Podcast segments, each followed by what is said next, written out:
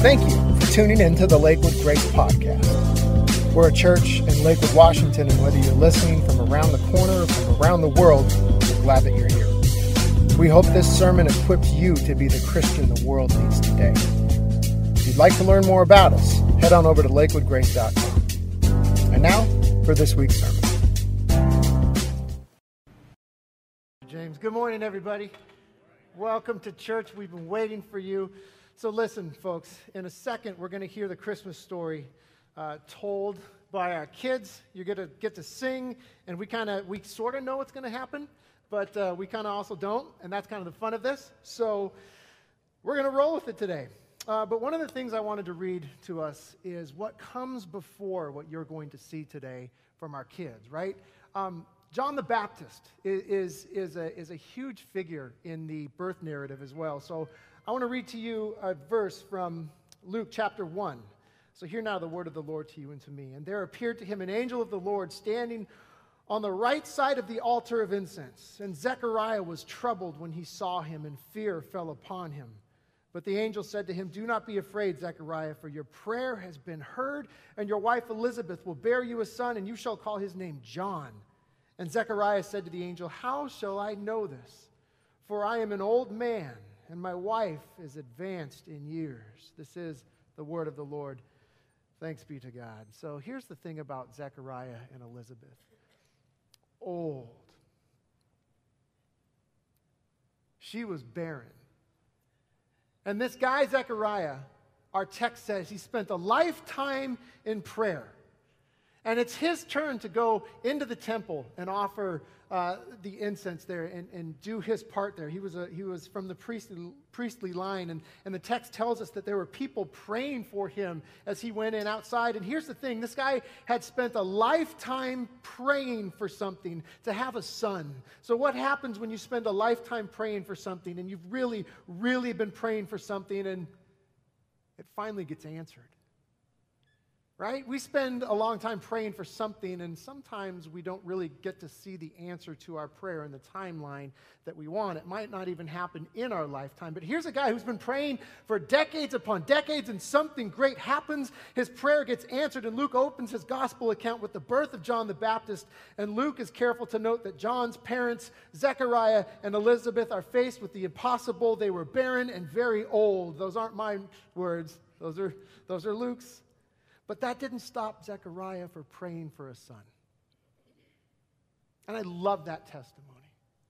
Up against all odds, he kept praying. Decade after decade, Zechariah prayed, and then one day, when he was serving in the temple, an angel of the Lord appeared to him and told him that his prayers have been heard and he and Elizabeth can expect a son. Can you imagine? A show of hands. Anybody here has ever seen an angel pop down right in front of you and say, Hey, God heard you. Good news, it's going to happen. Here's a guy who's been praying for most of his life for a son. And he said, It's going to be a boy. So, you and I, right, we, we pray for a lot of things. I hope, I hope we pray for a lot of things. And thank you to those of you who were part of our prayer vigil last night, our 24 hour prayer vigil, because we've got stuff in our campus that we know needs to be done. So, it matters that we're in prayer, right? But an angel has never told me to my face that the thing that I've been praying for, no angel has told you that the thing you've been praying for is about to come to fruition. We would be overjoyed, right? Certainly we wouldn't dare question God's response, would we? Well, if you look at the text, Zechariah did. They were both righteous in the sight of God, observing all the Lord's commands and decrees blamelessly. That's what Luke writes. And I can tell you what, that's not me. If you take Zechariah's holiness and you take my holiness, you pound them right next to each other, you look at them, I'm going to fall short every single time. I'm not a descendant of Aaron uh, in, in his line. I'm not a priest. You see, I'm a descendant of Bob and Patsy. Zechariah, he had no internet, he had no social media, no TV, and no bourbon or such to cloud his character. And I'm not saying these things about you, but compared to Zechariah, you see, I wouldn't have stood, I wouldn't have stood a chance.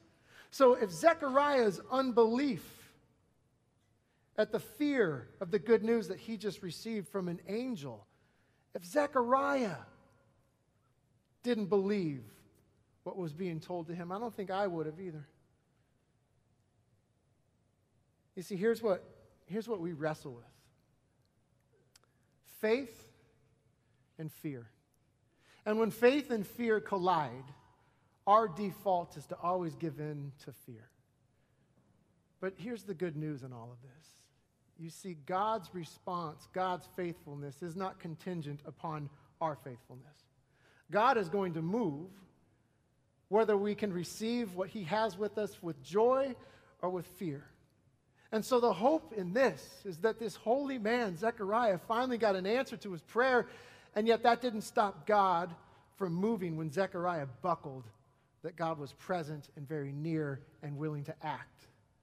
So when our faith and our fear collide, the good news when we give in to fear, when we ought to be people of faith, that doesn't stop God anytime.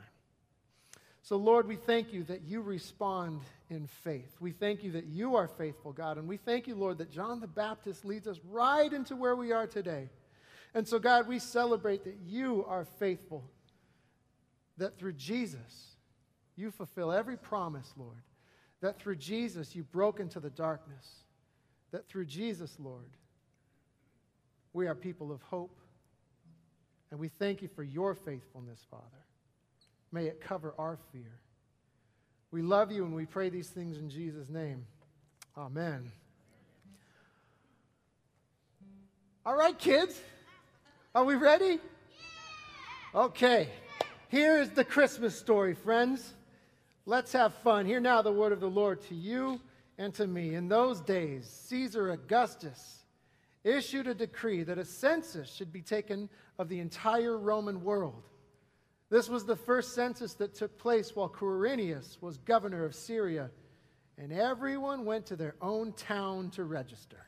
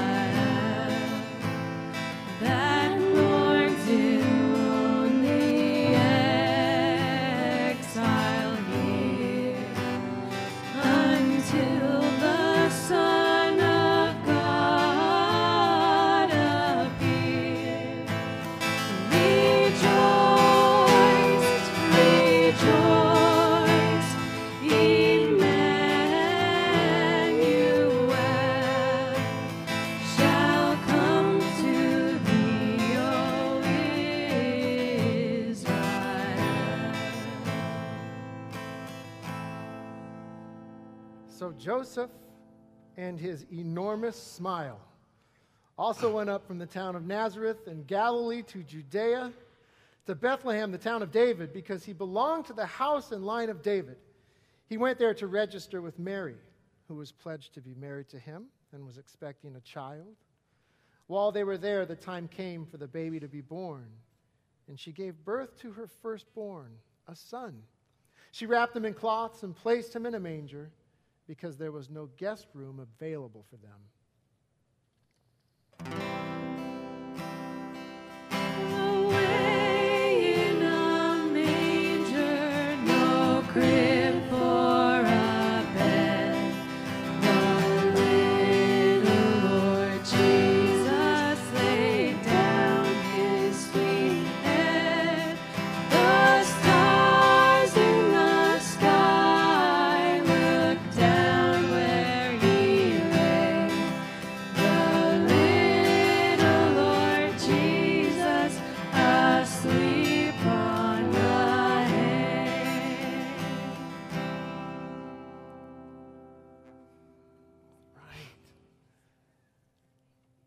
Job, shepherds and animals. and there were shepherds living out in the fields nearby, keeping watch over their flocks at night. An angel of the Lord appeared to them, and the glory of the Lord shone around them, and they were terrified. But the angel said to them, Do not be afraid. I bring you good news that will cause great joy for all the people. Today in the town of David, a Savior has been born to you. He is the Messiah, the Lord. This will be a sign to you. You will find a baby wrapped in cloths and lying in a manger. Suddenly, a great company of the heavenly host appeared with the angel, praising God and, and saying, Glory to God in the highest heaven, and on earth, peace to those on whom his favor rests.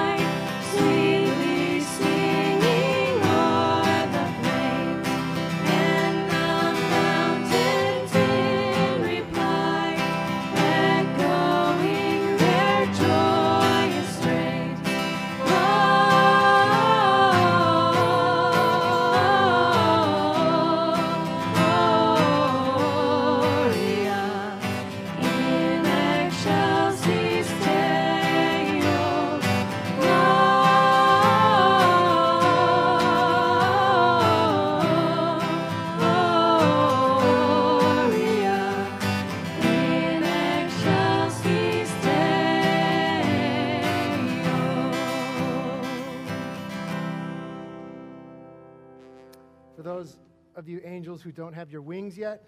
Don't feel bad. There's a movie about that. Yeah. You'll get there. when the angels had left them and gone into heaven, the shepherds said to one another, Let's go to Bethlehem and see this thing that has happened, which the Lord has told us about. So they hurried off and found Mary and Joseph and the baby who was lying in the manger.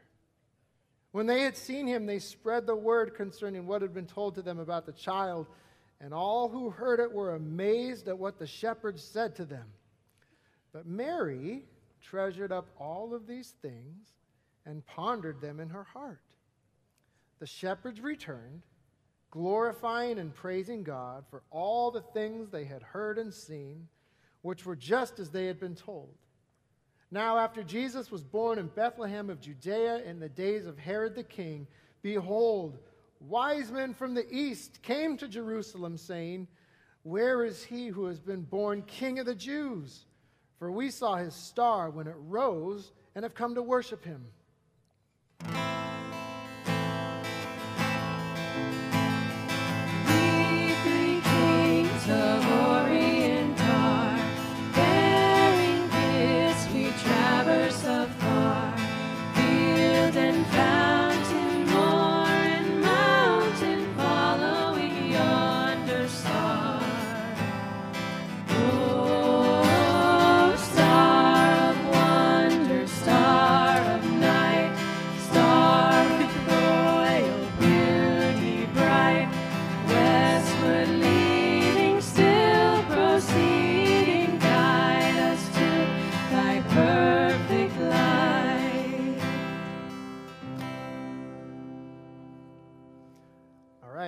This point in the story, the narrator is just going to move out of the way, and parents can take a photo op. Go for it. Everybody smile and wave to mom and dad, grandma and grandpa.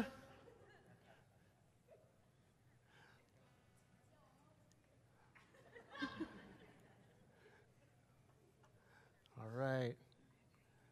Here we go. Back at it.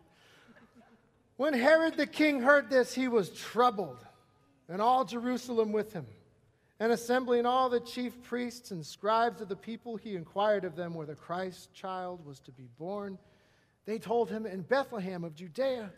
For so it is written by the prophet, And you, O Bethlehem, in the land of Judah, are by no means the least among the rulers of Judah, for from you shall come a ruler who will shepherd my people Israel.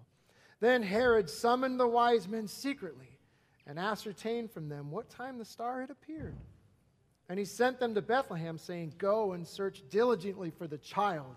And when you have found him, bring me word that I too may come and worship him. After listening to the king, they went on their way. And behold, the star that they had seen when it rose went before them until it came to rest over the place where the child was. When they saw the star, they rejoiced exceedingly with great joy. And going into the house, they saw the child with Mary, his mother. and they fell down and worshiped him. Then, opening their treasures, they offered to him gifts gold and frankincense and myrrh. And being warned in a dream not to return to Herod, they departed to their own country by another way. Good job, everybody. All right.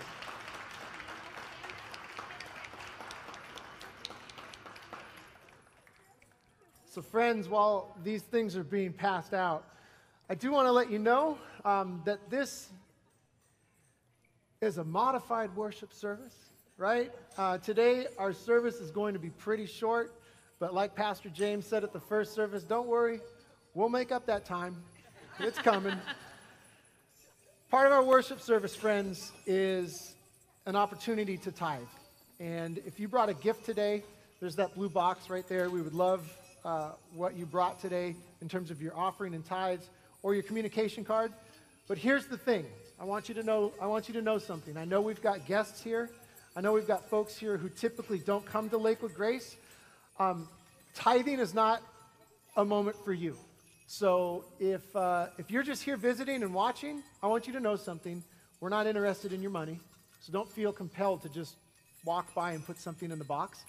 Um, Tithing is for those who have committed their lives to Jesus Christ and who have committed their uh, time and efforts here at Lakewood Grace. So if Jesus is your Lord and this is your place, then it's only right that we tithe. Um, otherwise, that's not you, don't worry about it. But here's what we know when the church is generous and she receives an offering, ministry happens. And when ministry happens, lives are changed forever. We count on that and we look forward to that. And let's sing our last song, shall we?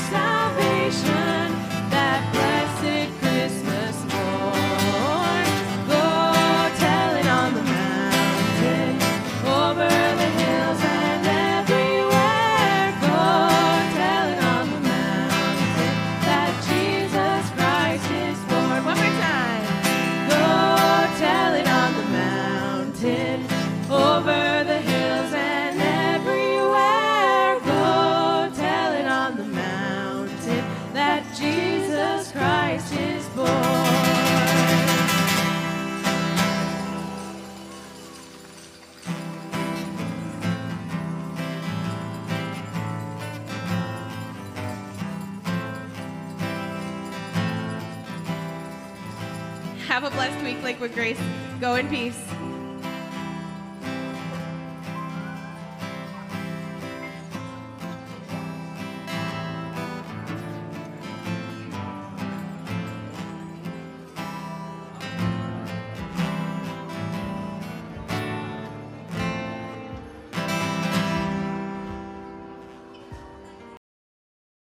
Thank you again for listening to the Lakewood Grace Podcast Please be sure to subscribe and then head on over to lakewoodgrace.com slash connect where you'll find a link to contact us or you can fill out a communication card. Have a wonderful week. God bless.